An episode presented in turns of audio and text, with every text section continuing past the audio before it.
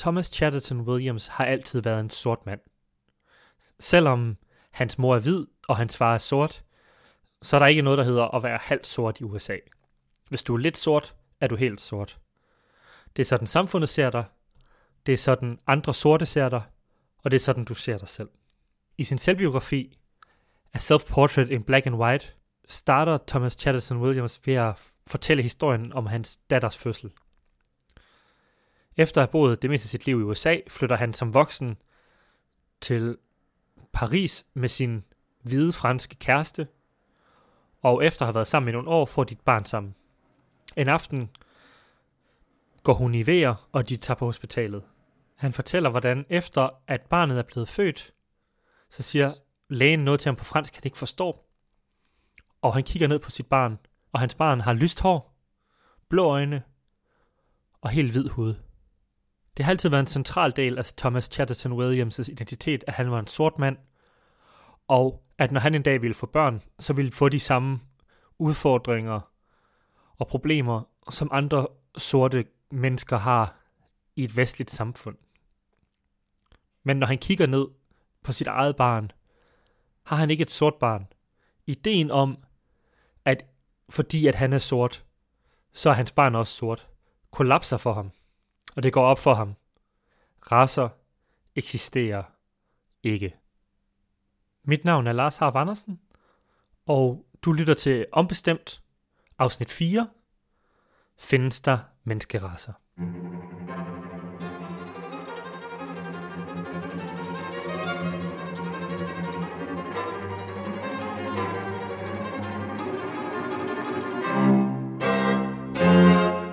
Kapitel 1. Det åbenlyse svar. Når man stiller spørgsmålet, findes der menneskeraser, så er alle ret enige om, at der er et meget klart svar på det spørgsmål. Der er bare ikke rigtig enighed om, hvad det her svar det er. For en kæmpe gruppe mennesker, der er svaret åbenlyst ja. Det er jo øh, åbenlyst sandt, at folk, der kommer fra Afrika, ser anderledes ud end folk, der kommer fra Skandinavien. Der bor selvfølgelig også folk i Skandinavien, øh, hvis forældre kommer fra Afrika, og de ligner jo i sagens natur langt hen ad vejen folk, der kommer fra Afrika. Der er alle mulige måder, at det, det bliver mere kompliceret på. Men det synes åbenlyst, at raser eksisterer. Men selvom det virker som et åbenlyst biologisk faktum, at der findes menneskeraser, så, så er den videnskabelige konsensus faktisk, at det ikke er tilfældet.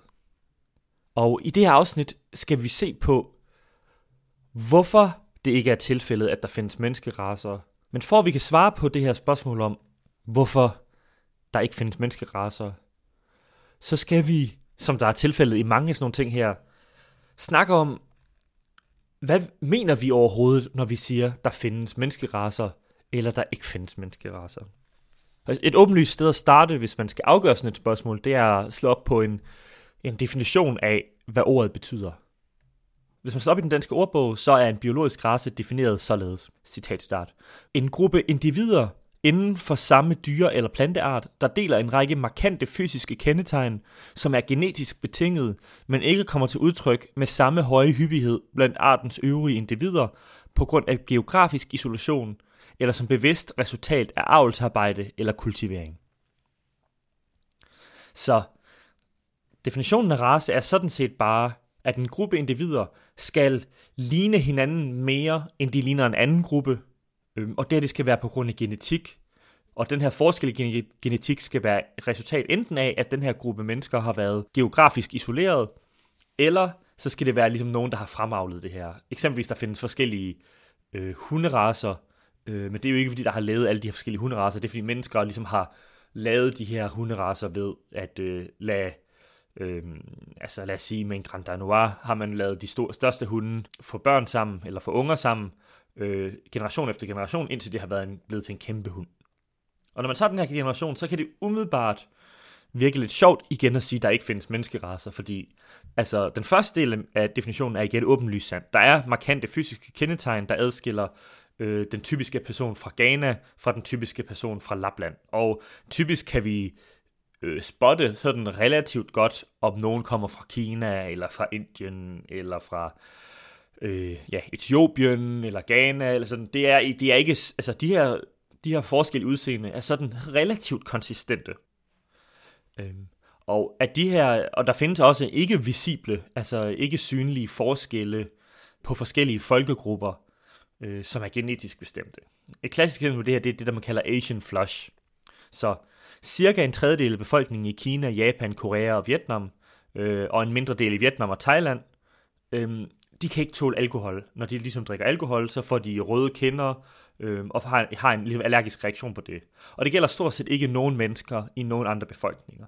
Men de første sprækker i den her idé om, der findes menneskeraser, den kommer, når man ser i anden halvdel af definitionen, hvor man siger, at de her øh, ting skal være opstået enten ved avlsarbejde eller kultivering. Det er ret åbenlyst ikke tilfældet, i hvert fald ikke i stor stil. Eller også kan det være geografisk isolation. Men udover nogle få stammer i Amazonas og på Papua Ny Guinea, så findes der jo ikke isolerede menneskegrupper længere. Jo, man kan argumentere, at der var en vis adskillelse. Indtil for 500 år siden var Amerika adskilt fra resten af verden, øhm, og Afrika var også i relativt stor grad. Men resten, hele den eurasiske overkontinent, altså fra Kina til Europa, der har været stor udveksling af mennesker. Så den her geografiske isolation begynder at falde lidt fra hinanden. Vi kan altså se nogle genetiske forskelle, men de synes ikke at være så systematiske, og det bliver sværere, så ja, man kan se forskel på en europæer og en østasiat typisk. Men hvad med en nordeuropæer og en sydeuropæer? Hvor let er det at se forskel på en græker og en tyrker? Hvad med en tyrker og en araber? Hvad med en araber og en perser? Så det kan godt være, at der ligesom er store forskelle, men hvor grænserne går i det her, der begynder det at, at svinde ud. Så den her forskel, der synes at være klar, den begynder at mudre ret meget, når vi begynder at se på grænserne imellem de her folkegrupper. Men der er en større problem med den her klassifikation fra et rent videnskabeligt synspunkt. Og det er, hvis der findes menneskeraser, hvad for nogle menneskeraser eksisterer så? Hvis at menneskerasser skal eksistere på en eller anden meningsfuld måde, så bliver vi nødt til at kunne identificere, jamen hvem er så en menneskerace, og hvem er ikke? Er europæer en menneskerace? Er indoeuropæer? Er kineser? Er østasiat? Er afrikaner? Er etiopier? Altså, det giver ingen mening at snakke om, omkring der findes menneskerasser eller ej, medmindre vi har en eller anden form for fast inddeling af, hvad er de her menneskerasser? Men det, der sker, hvis man kigger på de forskellige klassifikationer, som i forskellige lande hedder menneskeraser, så når man det problem, at de overhovedet ikke stemmer overens med hinanden.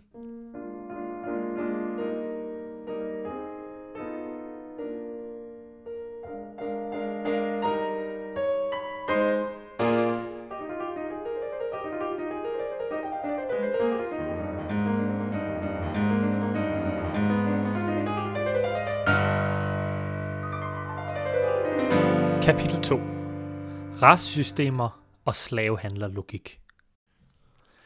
I Danmark har vi ikke et rigtigt øh, begreb om race. Det betyder ikke, at øh, race ikke spiller en rolle i danskernes bevidsthed. Det gør den ret åbenlyst. Men vi har ikke haft forskellige etniciteter i stor stil i Danmark øh, i særlig længe. Og og når vi har haft det, har de i høj grad været linguistisk defineret. Sådan at man var tysker, hvis man talte tysk, og man var svensker, hvis man talte svensk. Men der har ikke rigtig været så mange mennesker fra uden for Europa før 1960'erne og 70'erne. Og folk bliver i høj grad optaget i majoritetskulturen over tid, og holdt op med at tale deres oprindelige sprog, og blive så at sige bare danskere. Derfor har vi heller ikke særlig meget begrebsapparat omkring de her ting. Og race er for eksempel ikke en officiel ting i Danmark. Så den danske stat øh, har ligesom noteret, hvis man ikke kommer fra Danmark, øh, hvad ens etnicitet er. Øh, kommer du fra Tyskland, eller kommer du fra Spanien, kommer du fra Irak. Men der står ikke noteret nogen steder øh, i, øh, i de danske CPR-register, hvad for en race du har. Derfor er vores forståelse af race tit øh, mere eller mindre direkte importeret fra USA. Det gælder både de mennesker, der er erklæret racister i Danmark, øh, i, i det omfang, det, det eksisterer i offentligheden. Men det gælder øh, også antiracismen i Danmark. Mange af de analyser, der bliver lavet af, hvordan det er at være ikke etnisk dansk i Danmark, øh, eller indvandrer, som man også kunne kalde det, øh, de bliver tit en til en kopieret fra USA. Så man, man ser ligesom USA med den her lange tradition for racisme og undertrykkelse, særligt af den sorte befolkning. Der tager man ligesom deres erfaringer og lægger dem ned over de mennesker, der er indvandret til Danmark de sidste 30, 40, 50 år. Når man skal fortælle om, hvordan folk forstår race, og hvordan man inddeler dem i en dansk kontekst, giver det så derfor mening at starte med, hvordan amerikanerne forholder sig til race.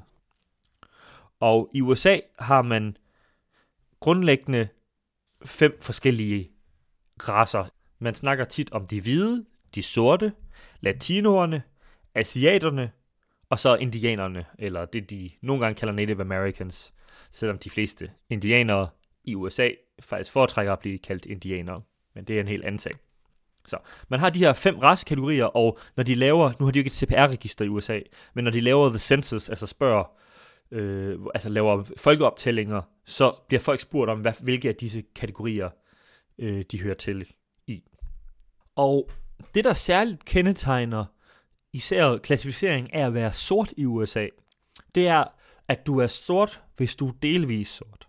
Så det vil sige, at hvis du hvis din far er hvid, og din mor er hvid, så er du hvid. Og hvis din far er sort, og din mor er sort, så er du sort. Men hvis din far er sort, og din mor er hvid, så er du sort. Og det samme, hvis det er omvendt. Så det vil sige, man, man plejer at kalde det her the one drop rule, som at hvis du har en dråbe sort blod, det er jo selvfølgelig en metafor, øh, så er du sort.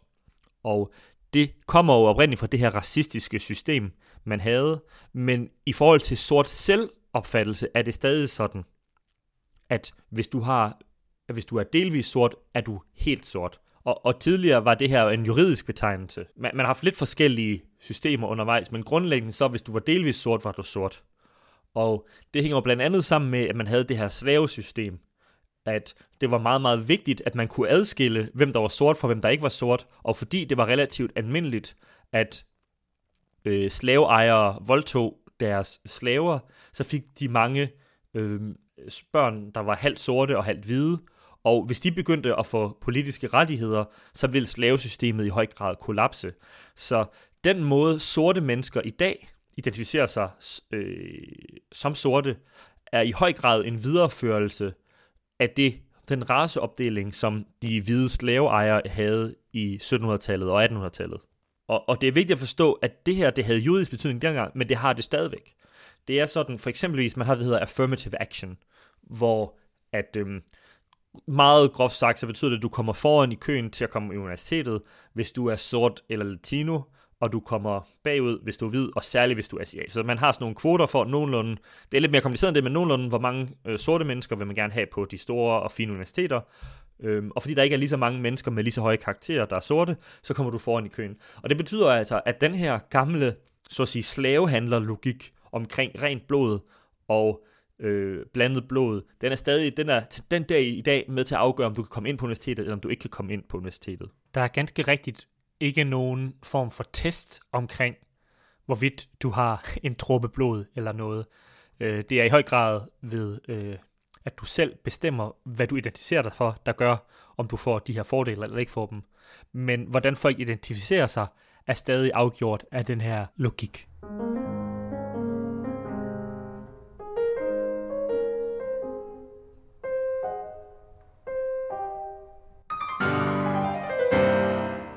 Hvis man ser ud over den vestlige verden og kolonierne fra Europa, så har de alle sammen ret forskellige racesystemer.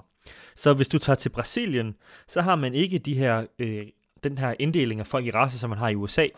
Her har man i stedet for, at man kan være hvid, og man kan være sort, og man kan være farvet, og man kan være gul, hvilket altså er østasiater. Og hvor at man i USA er sort, hvis man er delvis sort, så er man per definition ikke sort, hvis man er delvis sort i Brasilien. Øhm, I stedet for, så har man, at man, at, at man har den her farvede kategori med folk, der er, er, er blandet. Men i sagens natur har man ikke en latino-kategori, fordi brasilianerne er latinoer. Derfor vil, hvis du er fra Brasilien, om du er hvid eller sort, eller i hvert fald hvis du er farvet eller hvid, så vil du blive set som latino i USA. Så de her kategorier, de stemmer ikke overens med hinanden, og man kan sagtens skifte raskategori af at skifte til et andet land. Hvis man tager til Sydafrika, så havde man jo i sagens natur et meget strengt racehierarki under apartheid. Man havde sorte og hvide, ligesom man havde det i USA, men man havde derudover farvet, altså folk, der var blandede, og så havde man øh, inder, fordi der var så mange indiske indvandrere til Sydafrika. Vi har altså alle de her forskellige racesystemer bare internt i den vestlige verden. Hvis du tager til Kina eller Japan, ser det jo helt anderledes ud igen. Men de her systemer, de stemmer altså ikke overens med hinanden. Hvis man siger, at menneskerace er en rigtig ting, jamen hvad er det for et system, man mener? Mener man, at man kan dele mennesket ind i de kategorier, som de bruger i USA? Mener man, at man kan dele dem ind i de kategorier, man bruger i Brasilien? Eller til Sydafrika? Eller Indien? Eller Vietnam? Eller Kina? Hvad for en måde at opfatte etnicitet på skulle det så være, der havde den her sande biologiske underpinning? Hvis man mener, at race er et biologisk fænomen, så må man også kunne sige, hvad for en af de her systemer af racer, der rent faktisk er det biologiske system, der ligger under. Udsagnet, at der findes biologiske racer, giver altså ikke mening i sig selv. Fordi hvis man bare siger, at der findes raser, så bliver det næste spørgsmål, hvad er det for nogle racer? Og som vi har set på de her tre eksempler, Brasilien, Sydafrika og USA, men jeg ser på, at man kunne gøre det i mange lande omkring i verden, Vietnam, Kina, Indien, whatever, Jamen altså, vi, hvis der er forskellige måder at se på, hvordan folk er inddelt i racer, så giver det jo ikke meget mening at snakke om, de eksisterer, uden at sige, jamen hvad er det for et af systemerne, der er det rigtige? Hvad er det for et system, der stemmer overens med den biologiske klassifikation? Så vi har altså det grundlæggende problem i forhold til at sige, at der findes en biologisk klassifikation af mennesker i menneskeracer, at hvis den her ikke stemmer overens med den måde, man almindeligvis taler om racer, jamen altså, i hvilken forstand kan man så sige, de eksisterer? Hvis der findes et eller andet racesystem biologisk, øh, hvor man kan opdele folk i mennesker, men der ikke er nogen af os, der ved, hvad det er for et, giver det mening at sige, der findes menneskeraser så? Og hvis ja, hvilken en af dem her skulle det så være?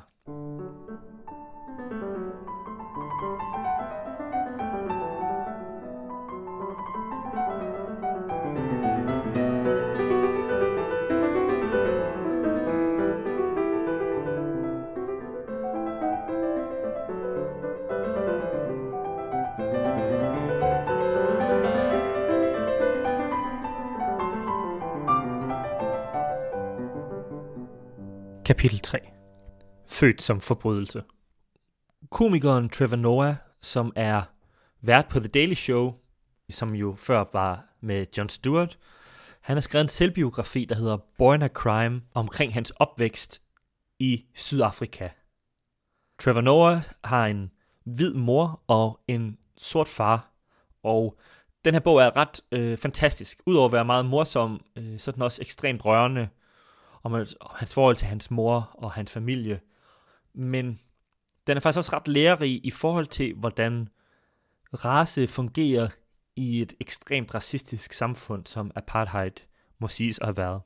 Og særligt absurditeten i ideen om race bliver meget, meget tydeligt, når man ser det fra en person, der bliver født ind i et racistisk samfund, men ikke passer i de racistiske samfundskategorier.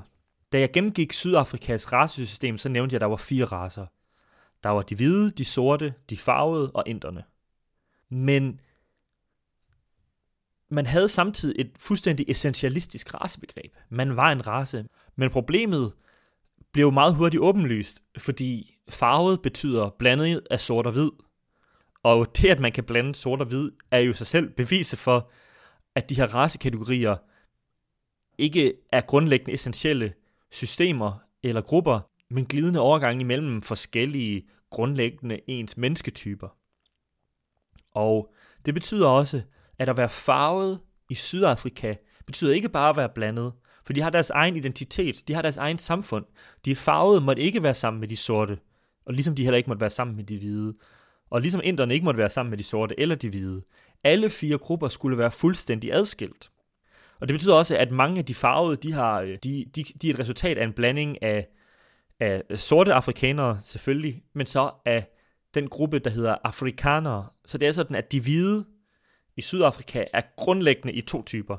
Der er dem, der er nedstammer fra øh, afrikanerne, som er det her hollandske folk, som var oprindeligt, eller ikke oprindeligt, som var i Sydafrika, inden britterne så kom og erobrede Sydafrika. Så man havde de hvide britter og de hvide afrikanere. Og de hvide britter var over i systemet de hvide afrikanere. Men de hvide afrikanere var, var på trods af det, eller måske på grund af det, ofte også mere racistiske end de hvide britter.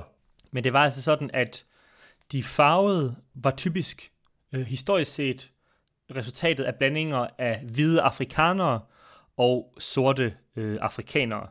Så det vil sige, at den kultur, de ligesom havde udviklet sig øh, inden for det farvede miljø i Sydafrika, var meget mere en afrikaner øh, kultur, end det var en britisk hvid kultur.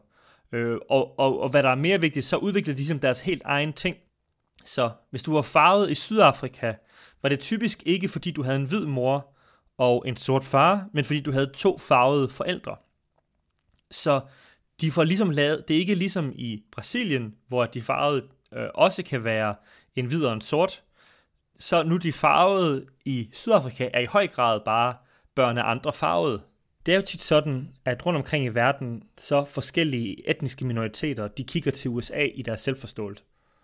Øhm, rigtig mange øh, arabere eller sorte indvandrere fra Afrika i den vestlige verden uden for USA identificerer sig med de sorte i USA, og hiphop-kultur og mange andre ting ved den sorte kultur i USA er enormt populær. Det er den selvfølgelig også blandt hvide i den vestlige verden, øh, men det er ikke unormalt for andre etniske grupper at identificere sig med dem.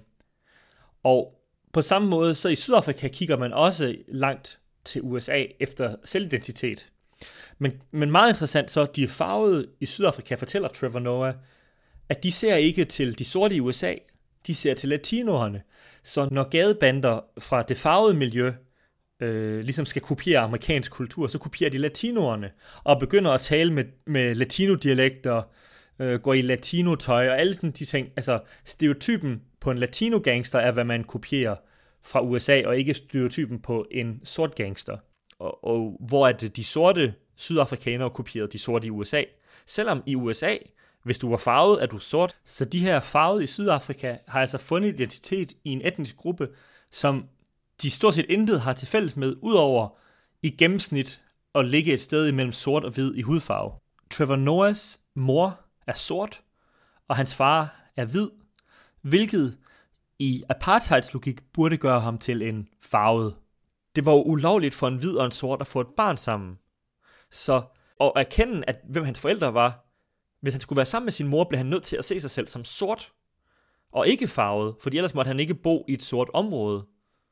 Så hvis hans mor gik rundt med ham, så blev hun nødt til at lade som om, at hun passede ham, at hun var hans barnepige. Fordi hvis en sort mor havde fået et farvet barn, betød det, at en hvid og en sort havde været sammen, og det måtte ikke ske. Det er det, der ligger i navnet på hans selvbiografi, Born a Crime. Ikke alene øh, blev han undertrykt i det her system, men hans selve eksistens var en forbrydelse, fordi det var en hvid og en sort, som elskede hinanden på trods af, at de var fra hver deres race.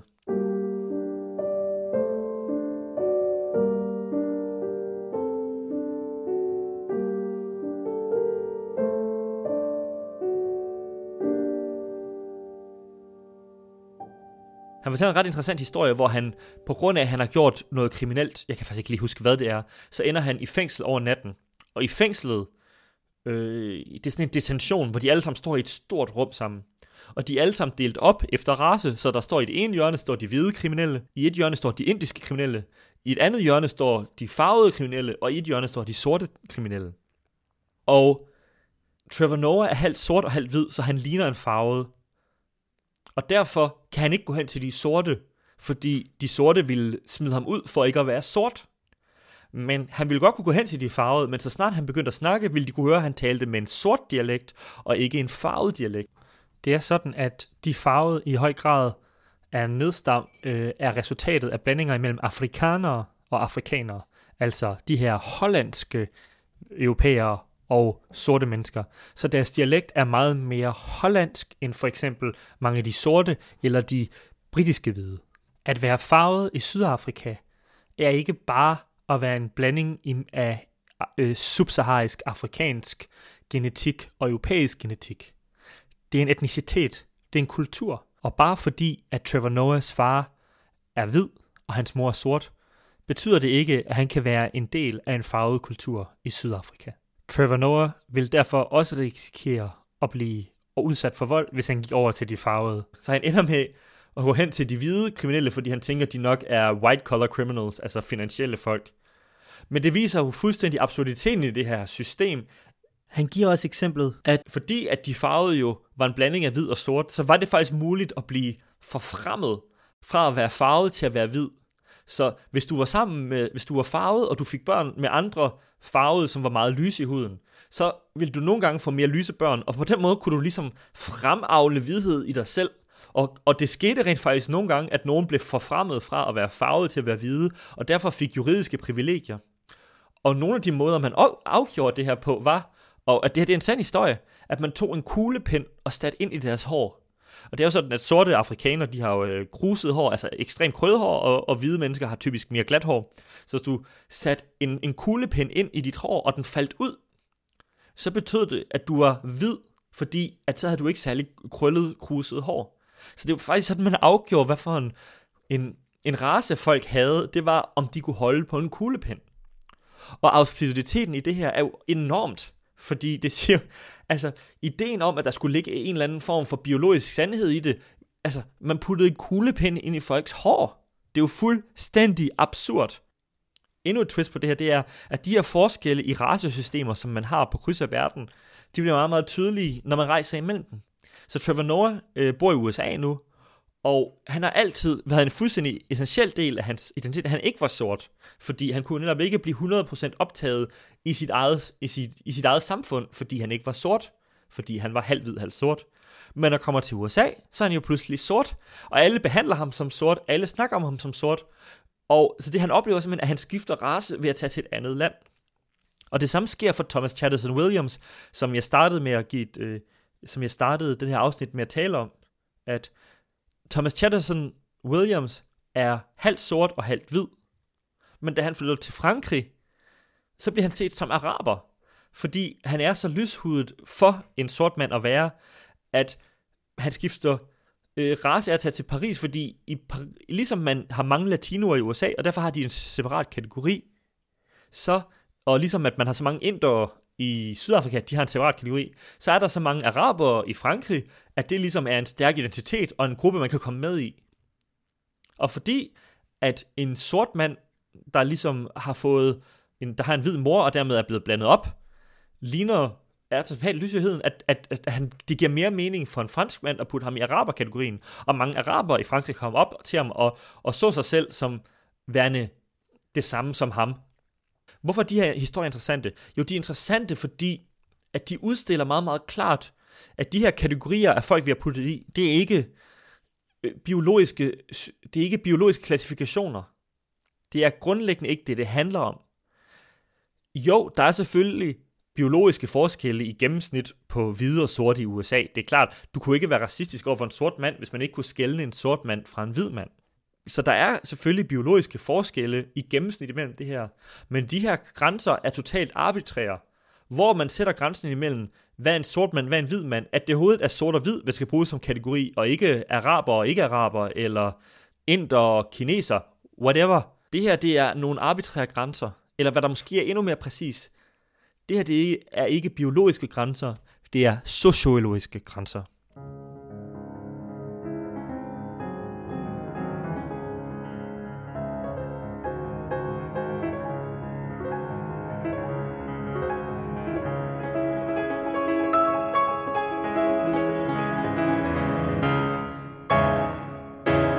Kapitel 4.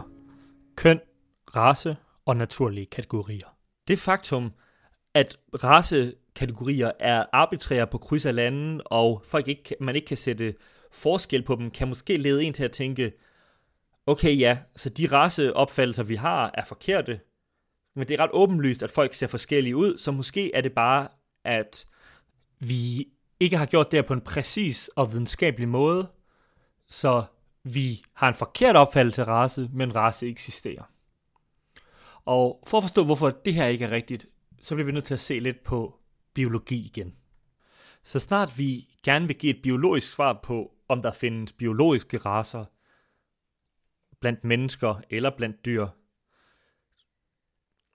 så rammer vi nogle problemer, som ikke er epistemologiske, altså som ikke handler om, hvad vi kan vide, men som er mere ontologiske eller definitoriske. Hvad vil det overhovedet sige, at vi var forskellige raser, og hvordan vil vi overhovedet tænke på en forskel?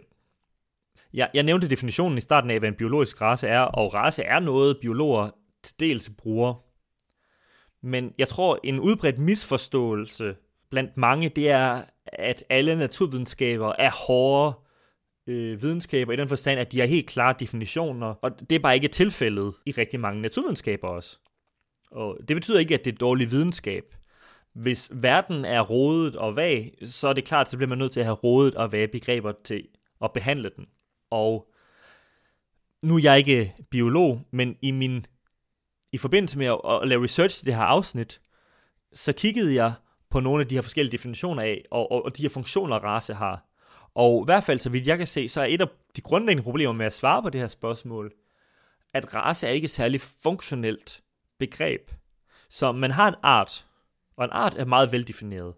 Hvis to dyr kan få et barn sammen, og det her barn også kan få børn, så har man samme art. Så hvis man sætter to hunde til at parre sig, så får de børn, der kan få børn, og derfor er de samme art.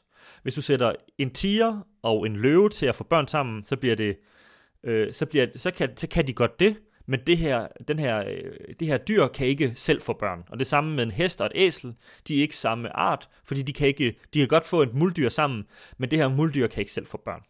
Så det er relativt veldefineret. Sådan en definition her er sådan lidt sværere at lave øh, for sådan noget som race, fordi ifølge den definition, vi startede med, så skal grupperne være forskellige. Men hvor forskellige skal de være? Der er ikke på samme måde sådan en klar definition af, hvornår er man forskellig nok til noget af en race. Og der findes kategorier mellem art og race til at beskrive ting, og der findes kategorier af dyr under race også, men de er ret vage alle sammen. Og hvorfor nævner jeg alt det her med definitioner? Jo, fordi hvis vi skal give et biologi, biologisk svar på, om der findes biologiske raser blandt mennesker, jamen altså, så bliver vi nødt til at have en eller anden form for klar idé om, hvornår vil, hvad er definitionen af det her? Fordi hvis vi ikke har en definition af, hvornår kan vi sige, at noget er en biologisk race, jamen hvordan skulle vi så kunne undersøge det og afgøre det? Et approach til at afgøre det her, og igen, det her, det som lægmand, kunne være at sige, jamen altså, hvis der findes meget biologisk diversitet i blandt mennesker, så giver det mening at splitte menneskeheden op i forskellige raser, men hvis der ikke er det, jamen altså, så giver det mening at sige, at vi er bare en stor race. Og hvis man ser på, hvor meget genetisk materiale vi har til fælles i men- mennesker iblandt, så umiddelbart virker det ret tydeligt, at der ikke findes raser. Altså 99,9% af alt vores genetiske materiale er ens på kryds og mennesker. Og så virker det sådan, okay, rimelig tydeligt, okay, vi er super duper ens. Det giver ikke mening at snakke om forskelle. Men det her det er faktisk et ret dårligt argument, og det bedste argument imod det her approach, det er at sige, jamen altså 96% af vores genmateriale har vi til fælles med chimpanser, og vi er åbenlyst meget forskellige fra chimpanser. Øh, og 60% af vores genmateriale har vi til fælles med bananerne. Og man må sige, at der er relativt store forskelle på mennesker og bananer. Så vi får med andre ord det problem, at selvom vi kan sige, at mennesker er tæt beslægtet med hinanden øh, genetisk, så er det svært at sige, jamen hvad betyder det i praksis? Hvor meget genetisk forskel er meget forskel? Og er det vigtigt? Hvad der til gengæld er et rigtig, rigtig godt argument imod, at der findes biologiske raser, er det følgende. Der findes meget mere biologisk diversitet i Østafrika, end der gør i resten af verden til sammen. Så det vil sige, afrikanerne er genetisk mere forskellige fra hinanden, end de er hver især fra europæere, kinesere, øh, indere osv. Så hvis vi skulle lave en eller anden form for konsistent, biologisk funderet inddeling i raser, så skulle det være sådan noget med, at der var en masse forskellige raser i Østafrika, og så en, der er resten. Og det er jo en absurditet. Og grund til det, det er så slående, er, at hvis vi skal kunne tale om biologiske raser, så bliver det nødt til at have en eller anden sammenhæng imellem den måde, man har forstået raser, ikke biologisk. Og hvorfor det? Lad os lave en analogi til køn.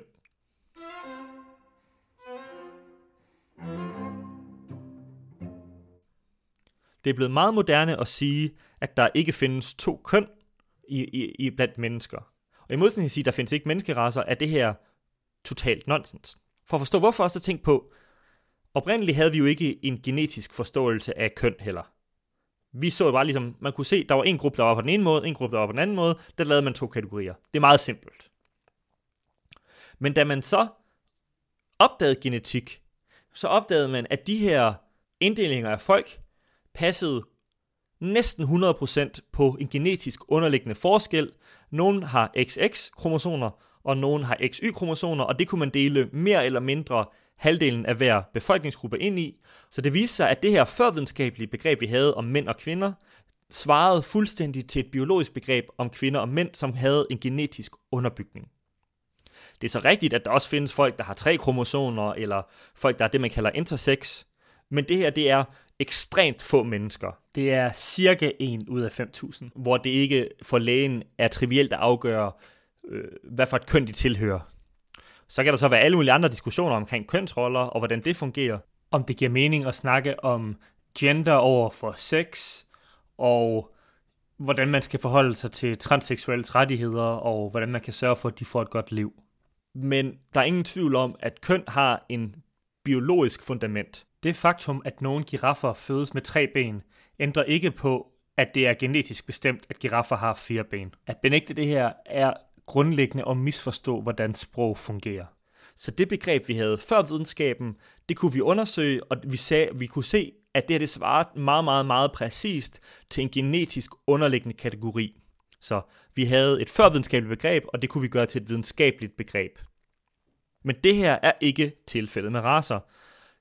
Hvis alt, næsten alt genetisk diversitet, eller i hvert fald en stor del af det, ligger i Østafrika, og at de i enhver en enhver racesystem, nogen nogensinde har lavet, ville være ikke bare en race, men en, en lille del af, hvad man vil sige, var afrikanere, jamen så giver det her system ingen mening. Hvis vi skal kunne tale meningsfuldt om, at der findes raser blandt mennesker, så bliver der nødt til på en eller anden måde at være en biologisk naturlig inddeling af menneskeraser.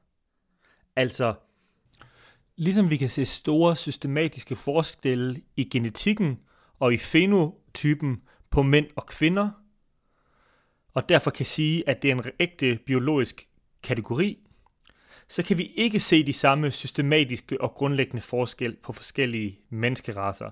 Forskellene er for rådet, og de er for usystematiske. Det er ikke en naturlig kategori.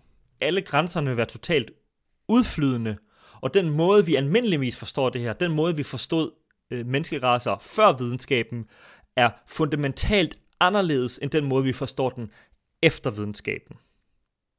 Men hvis race ikke er en biologisk opdeling, hvad er det så, vi taler om, når vi taler om race?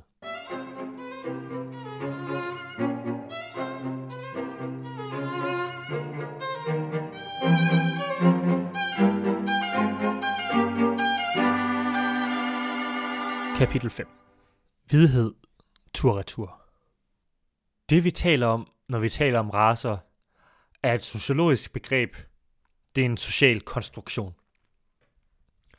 Den måde, vi bedst ser det her på, det er ved at optravle, hvordan de forskellige racekategorier rent faktisk er blevet skabt af konkrete sociologiske tilstande i samfundet. Så da vi så på USA, så så vi, at øh, en af de racekategorier, de har, det er latino. Øh, men det er faktisk ikke helt rigtigt, fordi oprindeligt havde man ikke latinobegrebet i USA. Men efterhånden, som fra 1960'erne og frem, at der begyndte at komme latinoer til USA fra Latinamerika, begyndte man at inddele det som en separat kategori. Og det er jo på trods af, at mange latinoer, altså mange latinamerikanere, er hvide ret åbenlyst, eller er sorte ret åbenlyst. Men latinoerne kom med en lang række sociologiske, økonomiske og, og, og selvfølgelig lingvistiske ting til fælles, og derfor gav det mening at putte dem i samme kategori. Det kan godt være, at de ikke er en race, men de er i hvert fald på nogle punkter en etnicitet. Og de har en bestemt plads i samfundet, som er anderledes end den plads, asiater har i amerikanske samfund, end den plads, hvide har i amerikanske samfund, og også er anderledes end den plads, de sorte har i de amerikanske samfund. Og man ser lidt det samme i Sydafrika med, at der ikke er nogen asiatisk kategori. Det var der både i øh, Brasilien og i USA, men i Sydafrika havde man sort, man havde hvid, man havde farvet, og så havde man inder, for der var mange indere. Og så er det et åbenlyst spørgsmål at spørge, jamen altså, når der så kom østasiater til Sydafrika, hvordan blev de så klassificeret? Det her samfund skulle man jo klassificeres på en eller anden måde. Der var kun fire raser i Sydafrika, og alle havde specielle øh, juridiske og andre privilegier. Altså, du må ikke være i den samme bus som en, der havde en anden race end dig. Men der kom jo folk, det var jo helt op i 90'erne, man havde apartheid. Og hvad gjorde man så? Svaret på det spørgsmål, det viser endnu en gang det fuldstændig groteske ideen om raser. Fordi japanere blev anset for at være hvide, men kinesere blev anset for at være sorte. Og hvad er forklaringen på det? Jo, fordi at Japan var et, et magtfuldt land, udviklet og rigt, så for at have, have gode diplomatiske relationer til japanerne, blev de klassificeret som hvide og fik fulde rettigheder. Kineserne derimod var fattige og havde ikke særlig stor magt internationalt på det tidspunkt, hvor man lavede de her regler, så derfor blev de klassificeret som sorte af apartheid. Så det vil sige, at man mente, at japanere og kinesere var racemæssigt fuldstændig forskellige fra hinanden, men at de hver især var ens med henholdsvis de hvide og de sorte. Og det er jo fra et samfund, der påstod, at race var en klar og essentiel biologisk realitet.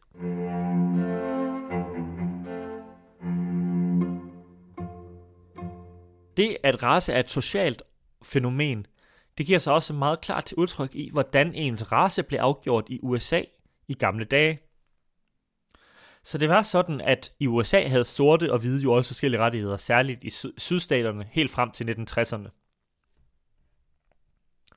Men man havde også det øh, problem, eller det fænomen, at mange øh, tidligere slaver var betydeligt mere europæiske, end de var sorte. Fordi at slaveejere ofte voldtog øh, deres slaver, så var der jo mange af slaverne, der havde meget europæisk øh, genetik, altså som var en stor del øh, hvide. Og hvis deres børn så igen blev voldtaget og fik børn i næste generation, jamen så blev næste generation endnu mere lyshudet, end den forrige generation var. Så det betød, at da slaverne blev frigivet i 1860'erne, så var der faktisk mange af dem, der ikke, hvor man ikke i nogen grad kunne se, at de var sorte, hvor at de på en, for en europæer i højere grad måske ville ligne en portugiser eller en græker. Så det gav et problem, når man skulle putte folk ind i raser under Jim Crow, altså under den periode fra slutningen af 1800-tallet til midten af 60'erne, hvor man havde øh, officiel ligestilling imellem, imellem øh, de forskellige raser, men hvor at der var meget store forskelle øh, på, hvordan man blev behandlet, og man var adskilt. Her var det så sådan, at for lyshudet sorte, øh, den måde man afgjorde, om de var hvide eller sorte, var ofte, hvor de boede. Så hvis du var en meget lyshudet sort mand, og du boede i et rigt kvarter, så var det meget sandsynligt, at du blev klassificeret som hvid. Ofte foregik det her ved, at dem, der lavede de her folkeoptællinger, antog, at du var sydeuropæer eller, eller noget af den stil. Og selvom der også var racisme mod sådan nogle grupper, så var det jo selvfølgelig ikke det samme som det, der var imod de sorte. Øh, på samme måde, hvis du havde en lang uddannelse, så kunne du blive klassificeret som hvid. Hvis du derimod blev med mange sorte mennesker, eller du var arbejdsløs, så ville du sandsynligvis blive klassificeret som sort. Så det var helt eksplicit, at hvad for en racekategori du kom i, blev afgjort i høj grad af, hvad for en social status du havde. Fordi det grundlæggende handlede om at tildele privilegier, er også forklaringen på, at vi havde det her one-drop rule, altså at hvis du var delvis sort, var du helt sort. Det var for at beskytte hvide menneskers privilegier, og de ville blive spredt ud til flere mennesker, hvis halvt sorte kunne få de samme privilegier. Af samme årsag har man ikke regnet øh, indianere sådan, altså Native Americans. Indianere, der bliver man afgjort, om man er indianer i, for, i procenter. Så man kan være 10% Cherokee, eller 50% indianer, eller 70%, eller 80%. Fordi der kom nogle juridiske fordele ved at være indianer. Øhm, eksempelvis er det jo kun, eller meget, øh, det er delvis sandt, at det kun er indianere, der må have casino i USA, og det var en økonomisk fordel. Og det er jo derfor, at for eksempel Elizabeth Warren, den venstreorienterede senator, der, ud, øh, der lød som om hun var indianer, da hun skulle, øh, jeg tror, ind på Harvard, fordi det ville være en fordel for hende. Det er meget lettere at komme ind på et fint universitet i USA, hvis du er sort, latino eller indi- øh, indianer. Øh, I hvert fald givet øh, dit karaktersnit. Så fordi der kunne være en fordel for hvide mennesker i at være lidt indianer juridisk set, så opgjorde man indianernes race i procenter, sådan at de hvide kunne være lidt med i det, men samtidig beholde deres egne privilegier. Og det her med, at race, og især det at være hvid, var et privilegium og en ærestatus, det kan man også se i, at mange folk, der kommer til, har opnået det at blive hvid som gruppe efterhånden. Så dengang irerne kom til USA i 1840'erne og fremad, så blev de ofte ikke set som hvide, og man snakkede om, at irerne i virkeligheden var lidt sorte, de havde sort hår, de havde en mørk ting i huden. Så man gjorde dem mere mørke, end de var, fordi at de sociologisk var i bunden af samfundet, fordi de var katolikker. Men efterhånden som irernes status i samfundet steg, jamen så blev de også mere og mere gjort hvide. Man begyndte at betragte dem som hvide, fordi at de havde samme social status som hvide, i hvert fald mange steder. Og det samme så man med sydeuropæer. At der var, øh, den, der var politikeren J.D. Ross fra Alabama, øhm, som kørte en hvidhedskampagne, som kæmpede for de hvides rettigheder, eller for hvidt overherredømme i sydstaterne, som en af hans mærkesager, det var, at grækerne skulle miste, stemme, skulle miste stemmeret, fordi de ikke var rigtig hvide. Så man har altså haft mange af de her mennesker, som bliver klart set som helt hvide nu, jøderne et andet godt eksempel, som langsomt har fået øh, hvid status. Men jøderne, så startede man med at klassificere dem som mongoliet, altså det man vil kalde asiatisk nu. Så blev de opgraderet til at være slaver, og så blev de opgraderet til at være hvide, og den måde fik flere og flere privilegier i samfundet. Og det viser igen absurditeten i de her racekategorier, at hvis folk ligesom kan være fuldstændig skiftet, hvad der hører sammen med, med hvem, så siger det jo det her klart, det er et sociologisk, socialt konstrueret begreb. At være hvid i USA handlede ikke om din biologi. Det handlede om, hvad for en status du havde i samfundet. Så de hvide havde høj status, og dem med høj status blev hvide. Et af de mest fascinerende eksempler på, at det her med at være hvid var et sociologisk begreb, er de mennesker, som skiftede race i løbet af livet. Så under Jim Crow, altså den undertrykkelsen af de sorte, der begyndte i 1800-tallet og sluttede i 1960'erne efter slaveriet, betød, at man havde meget større rettigheder som hvide. Og det betød også, at man havde interesse i at blive hvid. Og fordi man jo ikke længere var bundet til jorden i USA, så kunne man flytte til et nyt sted. Og det betød, at selvom du var søn af folk, der blev klassificeret som sorte, og selvom du selv var klassificeret som sort, hvis du tog en anden, til en anden by, jamen så kunne du begynde forfra som hvid, hvis du købte et fint nok hus. Og man har så fundet en måde, der er et paper, der er blevet skrevet, hvor man har prøvet at finde ud af, hvor tit skete det her. Og det viser sig, at utrolig mange sorte mennesker skiftede til at være hvide i den her periode. Omkring 20 procent. Så 20% af den sorte befolkning kunne altså skifte race uden at blive bemærket. Typisk vil jeg så sige, at jeg er fra Portugal eller noget i den stil. Og man ser også, at omkring 10% af dem, der skiftede på et tidspunkt, skiftede tilbage igen til at være sorte.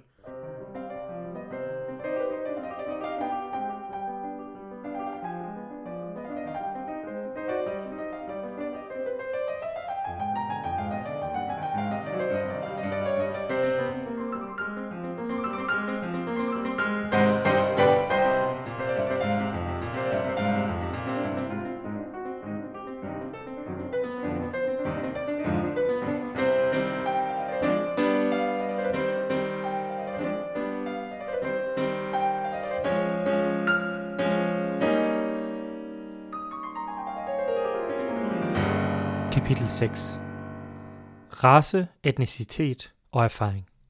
Der er flere årsager til, at jeg har lavet det her afsnit. Den første handler omkring, at jeg tror, mange har en idé om, at det her med, når der bliver sagt, at race ikke eksisterer, så er det en eller anden form for politisk korrekt bullshit. Ikke at de fleste har en eller anden idé om, at der er forskel på raser i nogen sådan stor grad, men jeg tror, den opfattelse, jeg selv voksede op med, og som jeg tror mange steder har, det er, at der findes menneskeraser, men at de er grundlæggende ens, bortset fra selvfølgelig hudfarve og et par andre små fysiske forskelle. Og når man så hører, at nogen siger, at der findes ikke raser, så virker det som endnu en af de her ting, hvor der er en ting, der er politisk korrekt at sige, og så samtidig kan man kigge ud i verden og så se, at det her det er jo tydeligvis ikke sandt, fordi jeg kan se, at forskellige mennesker har forskellige hudfarver, og hvordan kan man forklare det med, ikke raser? Og så får vi endnu en gang det her med, at nogle mennesker siger noget, der faktisk er sandt, øh, men man skal lige sætte sig lidt ind i, hvad det betyder, før man kan se, om det er sandt. Og så bliver den ene side ligesom mere overbevist om, at den anden er for eksempel racistiske, og den anden side bliver mere overbevist om, at den anden side bare ligesom følger en masse øh, tomme floskler, fordi at det lyder godt. Og det tror jeg skubber os mere væk fra hinanden, end vi egentlig behøver at være. De fleste mennesker, tror jeg, øh, tænker og argumenterer i god tro, og jeg tror meget på, at hvis man taler fornuftigt til folk, øhm, og de ikke føler sig ydmyget eller talt ned til, at så er de fleste mennesker faktisk sådan relativt parate til at ændre deres holdninger. Måske ikke lige med det samme, men over tid. Den anden grund til, at jeg har lavet det her afsnit, er, at jeg mener, at den progressive del af samfundet, øh, i høj grad i USA, men også i Danmark, bevæger sig ned ad en lidt farlig vej i forhold til sådan nogle spørgsmål om etnicitet, race, køn og seksualitet. Hvor man tidligere havde en idé om, at vi ligesom skulle glemme vores forskelle og ikke identificere os i forhold til vores seksualitet og etnicitet primært, så virker det som om, at mange i den progressive fløj går den anden vej lige nu. Hvis man er sort, så skal man se sig selv som sort. Hvis man er øh, hvis man er en del af en seksuel minoritet, så skal man se sig som det. Og der er større og større pres for, at man ikke ligesom stikker ud. Og der er gode grunde til at identificere sig med sin gruppe, øhm, og netop fordi, at mange minoriteter i mange lande bliver undertrykt, jamen altså, så giver det mening at finde en stærk fælles identitet. Det er blevet sagt, at alt politik er identitetspolitik i den følgende forstand. At for at man kan lave en arbejderbevægelse, så kræver det, at man har en arbejderidentitet. Hvis man ikke ser sig selv som en del af en gruppe, der hedder arbejder, så er man ikke parat til at kæmpe for andre arbejderes rettigheder. På samme måde så var ideen om sådan sort stolthed øh, enormt vigtig for kampen for sortes rettigheder i USA. Hvis man ikke identificerer sig med sin gruppe, så kan man ikke kæmpe sammen. Det er klart, at der er gode grunde til, at mange minoriteter og mange, der gerne vil kæmpe for minoriteter, ser en værdi i en stor identitet i den her minoritet. Men det er samtidig farligt, hvis den her identitet, den sker på en verdensforståelse, som bygger på slavehandlerlogik. Ideen om, at hvis man har en dråbe sort blod, så er du sort, er en fundamentalt racistisk idé. Og den svarer ikke til noget genetisk eller socialt heller. Så der var den her øh, historie for nogle uger siden omkring den nye Pixar-film Soul. Og hovedpersonen i den her film er en sort amerikaner, og han blev spillet i Danmark af Nikolaj Likos. Og det blev kritiseret af nogen i Danmark og nogen i USA, fordi det var ligesom en form for blackface. Man må ikke spille en sort mand, hvis man ikke er en sort mand. Og hvis vi nu glemmer øh, i første omgang diskussionen omkring, om det generelt er et fornuftigt princip, så er det jo grundlæggende absurd i det, at den person, der ville spille den her mand, hvis det ikke var Nikolaj Likos, lad os sige, at øh, den så at sige øh, politisk korrekte del af samfundet havde fået sin vilje, og det var blevet en sort mand, så var det blevet en dansk sort mand. Og i hvilken grad er en dansk sort mand og en amerikansk sort mand den samme etnicitet? I det omfang, at vi kan redde en idé om en race, så er det i høj grad igennem etnicitet. Og en etnicitet er et meget bedre udtryk end race, fordi den ikke bygger på sådan en underliggende race øh, logik. Det er ikke slavehandlerlogik. Svenskere og danskere er tydeligvis to forskellige etniciteter. Det er to forskellige folk, men det er ikke en grundlæggende biologisk forskel.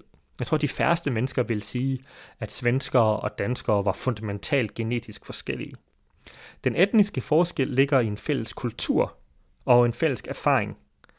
Man er dansker ikke fordi, at man har en bestemt sæt gener, men fordi man har gået en dansk folkeskole, fordi man har set Massador, fordi man har øh, hørt Kim Larsen, eller endnu mere vigtigt, fordi man er formet af andre mennesker, der har gået en dansk folkeskole, der har set Massador, der har set, læst Kim Larsen, der har læst H.C. Øh, Andersen.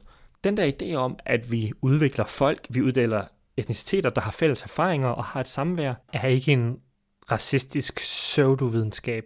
Det er et ret åbenlyst faktum omkring, hvordan verden er. Folk udvikler sig i grupper, men en masse grupper, der overlapper hinanden. Vi har forskellige kulturelle identiteter. Vi har identitet af at være for eksempel jøde, men også identitet af at være dansker, men også identitet af at være universitetsstuderende eller arbejderklasse.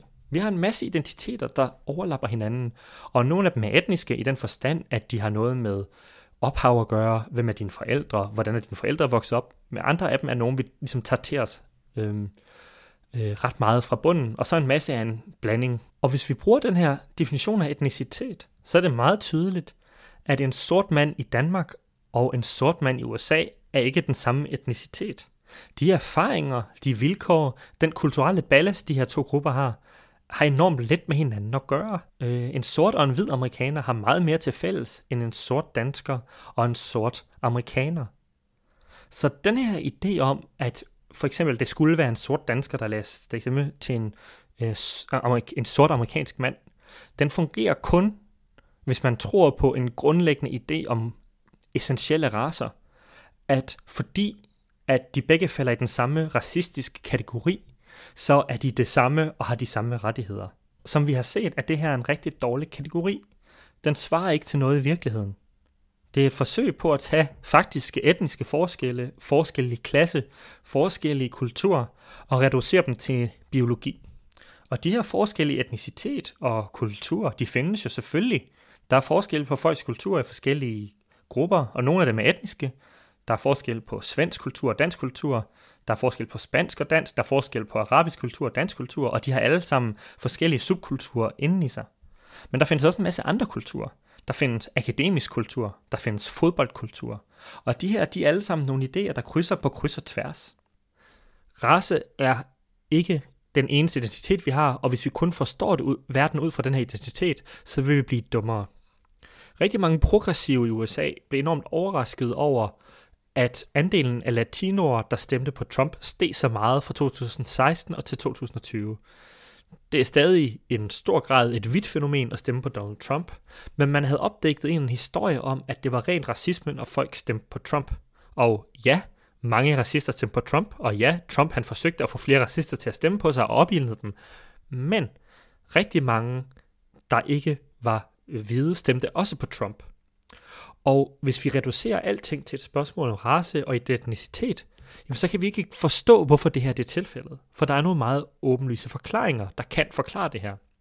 Fordi folk er ikke kun latinoer, de er også politifolk. Og politifolk føler sig meget mere hørt af Donald Trump, end de føler sig hørt af demokraterne. Derudover så er folk også arbejderklasse for eksempel, og det kan være, at de føler sig trynet af øh, eliter fra kysten. Det kan være, at de føler, at de bliver at øhm, politisk korrekthed gør, at de ikke kan udtrykke, hvem de er længere. Hvis du rent faktisk taler med Trump-vælgere, så, det vil det, så vil det ofte være den her slags ting, de nævner. På den ene side kan den her større, for, øh, den her større fokus på race altså få os til at glemme alle andre forklaringer end de her snævre etniske forskelle. På den anden side, så giver den fortsatte fokus på racebegrebet en grundlæggende biologisk og racistisk forklaring på et fænomen, som er grundlæggende kulturelt, økonomisk og socialt. De racekategorier, mennesker er inddelt i rundt omkring i verden, er ikke et resultat af en misforstået videnskab eller et fejltrin i bevægelsen mod større forståelse. Det er kategorier, hvis formål fra starten har været at inddele mennesker i folk, der er mere værd og mindre værd, og som er blevet brugt til at undertrykke de svage i et hvert givet samfund, de har eksisteret i. Rasser eksisterer ikke.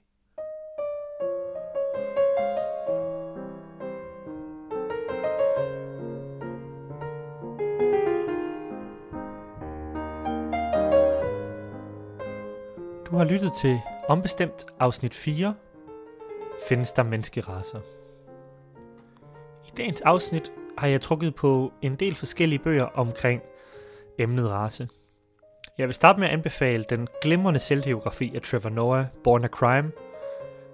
Ikke alene er den meget sjov, men man får også et relativt dybt indblik i, hvordan det er at vokse op i en af de mest ekstreme og absurde racesystemer, der har været.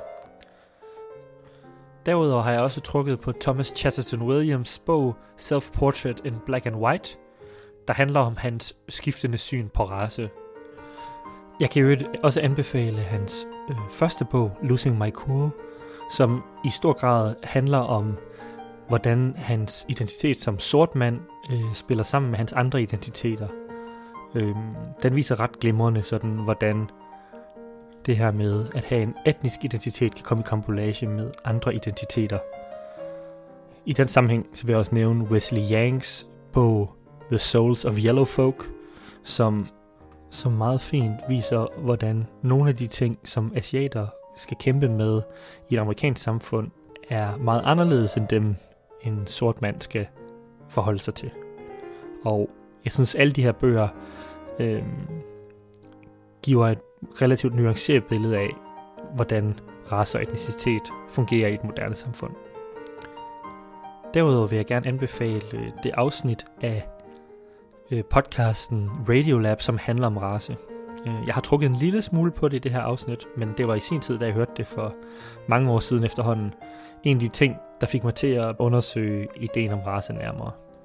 Derudover baserede øh, min research i det kapitel, der omhandlede, hvorledes man kunne skifte raser i amerikansk historie, sig hovedsageligt på den øh, artikel, der hedder The Fluidity of Race, Passing in the United States, uh, 1880-1940, af Emily Nix og Nancy Kian.